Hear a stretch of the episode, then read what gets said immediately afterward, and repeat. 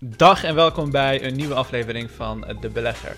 Voor degenen die nieuw zijn, wat je hier voor je ziet is mijn portefeuille bij de Giro. En ik deel regelmatige updates over hoe het met mijn portefeuille gaat in volledige transparantie. Als je lid wordt van mijn website, dan krijg je volledige toegang tot mijn portfolio en regelmatige updates van alle aankopen die ik doe. Maar vandaag, tijdens deze aflevering, gaan we het hebben over iemand die mij heel erg inspireert als het op groeiaandelen aankomt. Um, er zijn mensen die Warren Buffett interessant vinden. Er zijn mensen die Ray Dalio interessant vinden.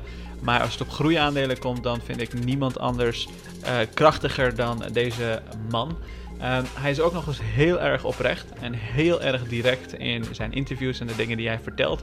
En ik denk dat over de loop van de aflevering je ook zal leren waarom ik dat vind. En uh, hij zal ook zijn visie delen op hoe hij groeiaandelen bijvoorbeeld kiest. En hij heeft in de afgelopen jaren um, structureel returns van 30 of meer procent gehaald. En dat allemaal zonder leverage en zonder allerlei gekkigheid. Dus daar gaan we naar luisteren. Maar voordat we verder gaan, eerst de intro.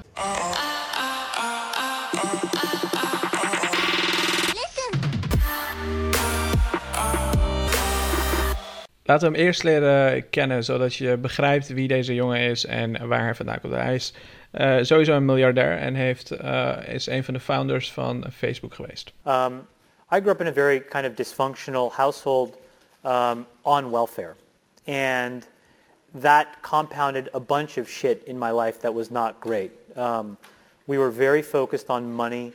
Um, it was a huge point of pressure and tension in the family. It created massive depression in my father, drinking, just, it was very dysfunctional. And there was some point along the way where I was like, okay, is money like really important or not important? My parents craved money, meaning they, they needed it because it was, it, it, my dad was unemployed for long stretches of time. My mom was a sole breadwinner. She was a housekeeper, then she was a nurse's aide. Um, and so and you and I would just see how she grinded. We didn't have a car for a long time. She takes the bus. We all take the bus. At you know, when I got my first job, it was at Burger King. I take the money and I'd have to give it to my parents, and we would buy bus passes. And you know, I remember telling like some of my friends. I went to a very good high school, like uh, kind of like the rich high school, not the high school I should have gone to. I got, I was able to go to this different high school. And I would remember, tell, I would tell them like, hey, this is like, yeah, I, I you know, I, they, I would be so ashamed that I worked at Burger King. Um, they would sometimes come by, and I would just be like, oh, fuck, like. Uh, and then at some point, I, it was just, it was like this release moment where I was like, this is my life. Like I just, I can't do anything about it. This is what it is right now. And I kind of had a sense that I could figure some stuff out later, but I didn't really know. And so I just accepted it. And then the minute I accepted it, I wasn't ashamed anymore. And then when I wasn't ashamed, I could start to actually be inside my head like what really matters. And so I was able to take all of my dad's rejection letters, call every single one, and one of them gave me a job. And I worked at this well-known telecommunications startup in Ottawa. Ottawa had a really burgeoning tech scene at the time. And I worked in this organization that was run by this really iconic guy, Terry Matthews. And he was a billionaire. And I was like, what the fuck is that word? Like, I mean, I didn't even know fucking thousandaire. Like, I was like, what is a billionaire? And this guy was risk on. And he was just so dynamic in the businesses he had started and how he viewed his place in the world. And I was enthralled. I was nine degrees away from him. But the cult of personality around him in that business, the lore, when it trickles down to you, was not about, you know, his conspicuous consumption or anything else. It was about, okay, we're launching this frame relay switch. Now we're going to buy this company. Okay, we're going to pivot the entire business to ATM. And you were just like, it was an amazing time. And so I took the bus to Newbridge. Complete luck that the controller of Newbridge would go from his nice neighborhood through this shitty neighborhood to get on the highway. And so he would see this guy standing by the bus, and eventually he saw me inside the office, and one day he stopped. He's like, you want to ride? You work at Newbridge? I'm like, yeah. And this guy, Sam Legg. So in the car, he was just, he was in the front seat, like beside Terry, and he was able to tell me like how this guy thought about this. I was like, because I would read it in the paper and I'd be like, why is he doing this? And like, and he, so it just completely rewired what money was. For Terry Matthews, money was an instrument of change, right? He had a market cap. He's like, wow, that's $8 billion of change, $10 billion of change, $15 billion of change. Versus there was another guy building a company at the time. His name was Michael Cowpland, who ran a company called Corel, also a billionaire. And he was the exact opposite. Had a messy divorce, married some trophy wife. He took this obscene shiny glass from his building and covered his house in it. And so you had this, this really, this dichotomy of two different characters at that time in the 90s building really interesting businesses. Corel, which was a reasonable business, Newbridge, which was a reasonable business. They were both very successful, but they manifested money so totally differently. And I was like, I want to be this guy. You know, I want to be this mega compounder swashbuckling around trying to do really cool shit in the world. How do I do that? And Sam helped me because it was just like you, you could understand from him what Terry cared about. And then for me, I just copied. I mean, a lot of my life, quite honestly, is just copying things that I see. There's not a lot of original thought here. It truly is not. I mean, we can all pretend we're all fucking geniuses. Honestly, be good copiers. Do you know what I'm saying? it's the best thing in the world. Like, be around high-functioning, high-quality people and just copy the shit that they do. Observe the shit that's, you know, kind of crappy and then don't do that stuff. It's not a fucking complicated formula. Hij zegt het allemaal hier uh, heel grappig, maar als je een beetje tussen de regels uh, doorleest, dan uh, zie je ten eerste dat hij van een hele moeilijke achtergrond vandaan komt. ten tweede zie je dat hij geïnspireerd raakt door mensen die um, geld heel anders zien dan dat hij het in zijn familie zag. En daarnaast merk je ook dat hij hele goede rolmodellen had, maar dan ook nog eens hele goede coaches die hem mee hebben geholpen om tot degene te worden die hij vandaag is geworden. En hij is uh, tegenwoordig uh, multimiljardair en we zullen zo meteen ook wat meer dingen van hem leren. maar de reden dat ik dit ook inspirerend vind is, um, ik kom ook van een hele lastige achtergrond. ik, ehm, mijn ouders zijn vluchtelingen geweest. Uh, vanuit Afghanistan. En ergens begin 2000 zijn we verhuisd uh, naar Nederland. Dat betekent dus ook dat ik geen erfenis of iets dergelijks heb die op me staat te wachten of iets dergelijks. Maar alles onderweg zelf uh, heb moeten leren. Dus de portefeuille die ik ook heb opgebouwd, dat is ook een portefeuille geweest die ik over de jaren heen natuurlijk heb opgebouwd. Ondertussen heel veel geleerd van heel veel slimme mensen om me heen die mij geholpen hebben om te worden wie ik vandaag ben. En als we kijken naar rijk zijn. Hè. Voor mij is een van mijn doelen is om um, miljonair te worden. Uh, vaak vinden de mensen dat vreemd als je dat soort dingen uitspreekt, maar ik denk dat het heel normaal is als je dat soort dingen gewoon uitspreekt en hoge ambities hebt. En um, ik wil niet miljonair worden voor het geld per se, maar ik wil miljonair worden omdat ik denk dat om een miljonair te worden je zoveel waarde moet gaan creëren dat je het waard bent om een miljonair te worden. Want anders word je het niet. En als je dat kan, als je zoveel waarde kan creëren, dan heb je dus een bepaalde vaardigheid of een skill geleerd om daar te komen. En als je die vaardigheid en skill geleerd hebt, dan kan je iedere keer weer terug naar nul gaan. Maar je kan ook weer miljonair worden, omdat je natuurlijk die vaardigheid uh, hebt opgebouwd. Er is ook iemand, Jim Ron, uh, die zegt: uh, geef je eerste miljoen weg. Want uh, de persoon die je wordt wanneer je tot je eerste miljoen komt, is veel belangrijker en veel meer waard dan die miljoen. En die miljoen die zul je zeker weer gaan maken, omdat je nu de vaardigheid en de ervaring hebt om dat te kunnen doen. Goed, dat was hij als uh, persoon. Maar laten we even kijken wie hij is als ondernemer. It's like when, when things get hard, can you double down? A different example. We had yesterday, we do these things every quarter called quarterly portfolio reviews, where incredibly intensive review of our entire portfolio, revisiting our strategy, talking about all the things we're doing to make sure we're on the right track. And I had this observation, which was um, I started a diabetes business. My dad died of diabetes three years ago. Most of my relatives have it. I express the gene that makes me uh, disproportionately susceptible to it. So it's something that I personally care about.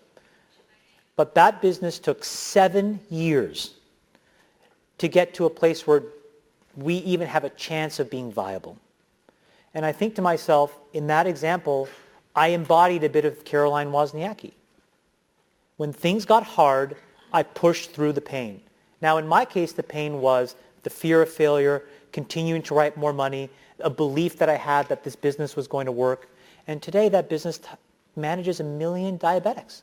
And I think there is some kid out there whose family will be slightly less dysfunctional because their parents' disease is better managed. It's not going to go to a place where like, you know, they're getting dialyzed or, you know, they're on an organ registry. And that value for that kid in our world and all of you that benefits will never be connected the dots, but that's okay. But it required just resilience. Uh, and I'm proud of that. Yeah. And so I want to bring back a little bit of that here so that it's not quick, fast, 5 million users, 10 million now, flip it, sell it, great, celebrate. It's like, hey, let's work on some hard shit together. Let's like buckle down and look each other in the eye and say, we're going to support each other here. This is going to take seven or eight years. But if it works, it will really mean something. And it's something that matters to you for something that's other than just simple motivation of the social capital you get from your friends or money in the short term and winning bigger longer term. Um, we're missing that, and I think like part of our success will be if we can stay focused on that. Our education portfolio is another thing. It literally looked like a train wreck for three years, where everybody has always said you never invest in education. And my thing was, it's not about education. This is about human capital development. It's about, for every one of you who's so smart that got into Stanford, think of all the people who could be as capable. I'm not asking you to empathize with them. But I, as a capitalist, want a starting line where all of those people can run a race so that I can pick the winner. No offense to any of you here. And it took us three years where now those building blocks exist. And I'm like, wow, how many times did I have to look at my partners and say, no, the easy answer is to walk away. The hard answer is to double down. We have to support this business. That culture is missing here.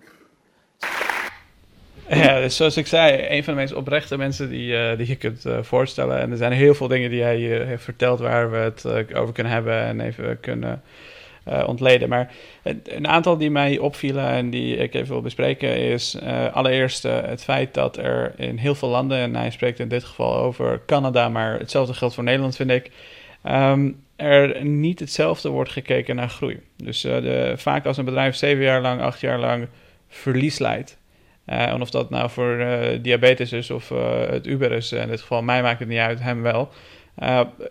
dat maakt op zich niet uit. het gaat erom dat we lange termijn denken en dat die prospects er zijn en er een goede business case is waarom het over 7, 8, 9 jaar wel een goede investering zou kunnen zijn. Dat zijn belangrijke dingen om als mindset te veranderen, ook als je gaat kijken naar groeiaandelen bijvoorbeeld. Um, ik zelf zit heel erg in de groeiaandelen. Ik heb uh, meeste van mijn vermogen via groeiaandelen um, uh, gehaald. Maar laten we even kijken naar deze uh, belegger, Shamat Palapatia heet hij. Um, kijk naar groeiaandelen. Um, maar voordat we dat doen, uh, zal hij eerst even iets over zijn rendement vertellen. So like the last eight or nine years, I have been incredibly blessed. We've been compounding money at about 31% a year.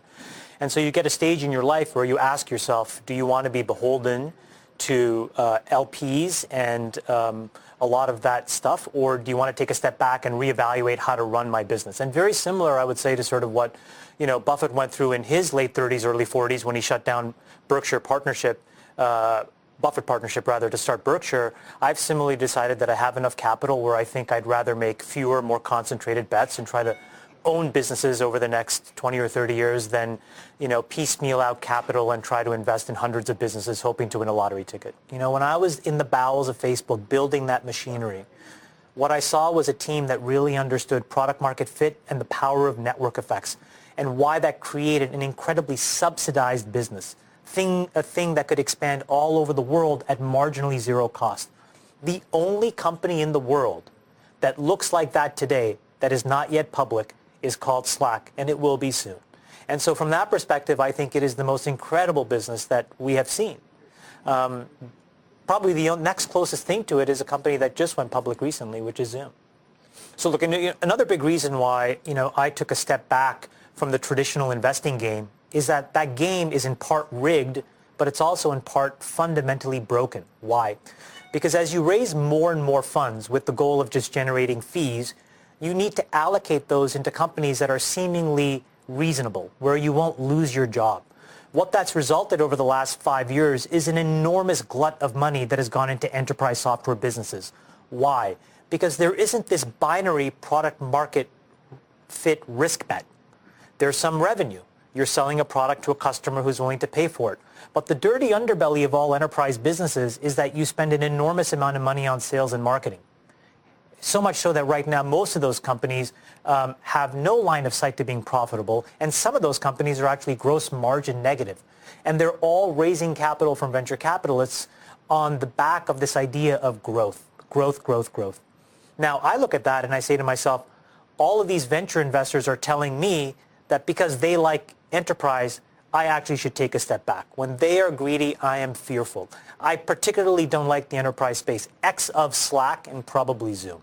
And there's maybe a handful of others around the edges. But beyond that, I would not put a single dollar in enterprise. It is overbuilt. It's overinvested. They're highly, highly unprofitable. And the real winner is Facebook, Google, Amazon, and Microsoft. So from my perspective, the actual companies of value right now are consumer. Look at the multiples of Facebook for the amount of cash they generate. Look at the multiples of Google. Look at Amazon themselves. Those are incredible businesses that you can own, which are much, much better bets. I think that right now, investors have a tendency to be late to the party. And when the music is on, as my friend Bill Gurley says, they love to dance.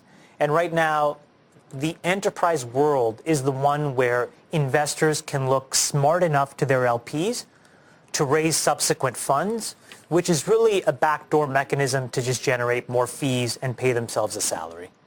And so enterprise as a class is very challenged.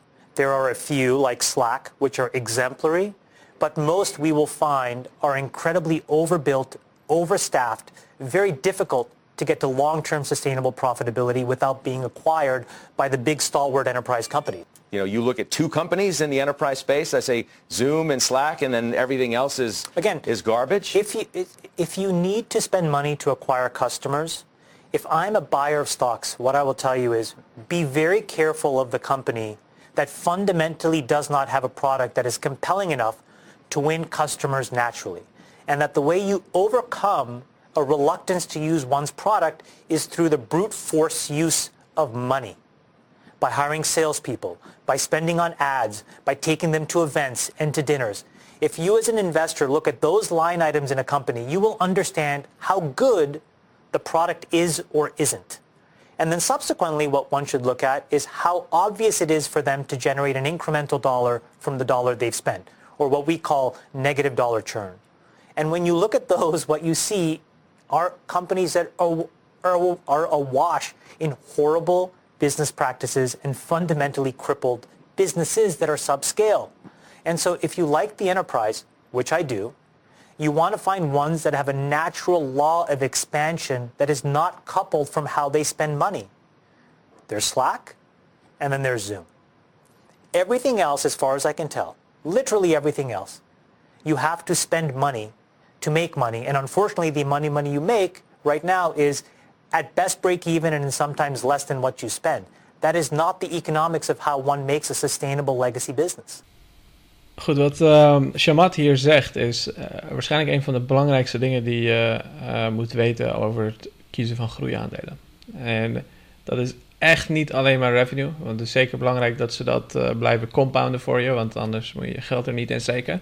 Um, maar aller, aller, allerbelangrijkste, en dat kan je gewoon niet genoeg benadrukken, is hoe goed het product is. En eh, hoe goed een product is, wordt heel sterk duidelijk als je ziet hoe ze het verkopen. Dus als ze echt heel veel geld moeten uitgaan geven aan marketing, en eh, allerlei dat soort zaken, salesmensen, dan is het waarschijnlijk niet zo'n heel goed product. Terwijl als het natuurlijk gaat, zoals een Facebook en Google en noem het maar op, al die bedrijven. Um, Zoom is een schoolvoorbeeld daarvan. Dan is het gewoon een hele toffe product. En dan uh, is het ook een hele makkelijke zaal. Nu zegt hij een aantal dingen waar ik het niet mee eens ben. En dat is dat er buiten Zoom en Slack uh, geen andere bedrijven zou, zouden zijn die dat uh, hebben. Um, ik heb heel goed onderzoek gedaan naar bijvoorbeeld MongoDB. Als je naar, op Google even MongoDB intypt en die bekijkt al die video's van um, developers die allemaal geweldige dingen vertellen over het product zelf en noem het maar op, dan is het heel duidelijk dat dat ook er bijvoorbeeld eentje zou kunnen zijn. Dus ook als je kijkt naar de statements en uh, je kijkt naar de balance sheets en noem het maar op, zou ik altijd kijken naar hoeveel geld geven ze nou uit uh, van het geld wat er binnenkomt aan marketing en advertising. Dus wat is de cost of sales die ze uh, uiteindelijk bereiken ermee. Um, maar goed, we kunnen heel lang in de dingen doorgaan die hij zegt. Um, ik zou je aansporen om hem even te googlen, een aantal dingen te bekijken. Er zijn zoveel interviews van hem die ik heb bekeken en zijn allemaal één voor één, stuk voor stuk inspirerend, waar je heel veel van kan leren. En vooral heel veel kan leren over hoe hij vanuit eh, de Silicon Valley mindset kijkt naar tech-aandelen en uh, groeiaandelen in het, uh, in het algemeen. Dus dankjewel voor het kijken. Hopelijk vond je dit een interessante en leuke video en heb je hier iets van geleerd. Vergeet niet hieronder een, um, naar de website te gaan en kijken of je lid zou willen worden en of het de waarde toevoegt aan wat jij wilt bereiken met beleggen. Dus dankjewel alvast en een hele fijne dag gewenst.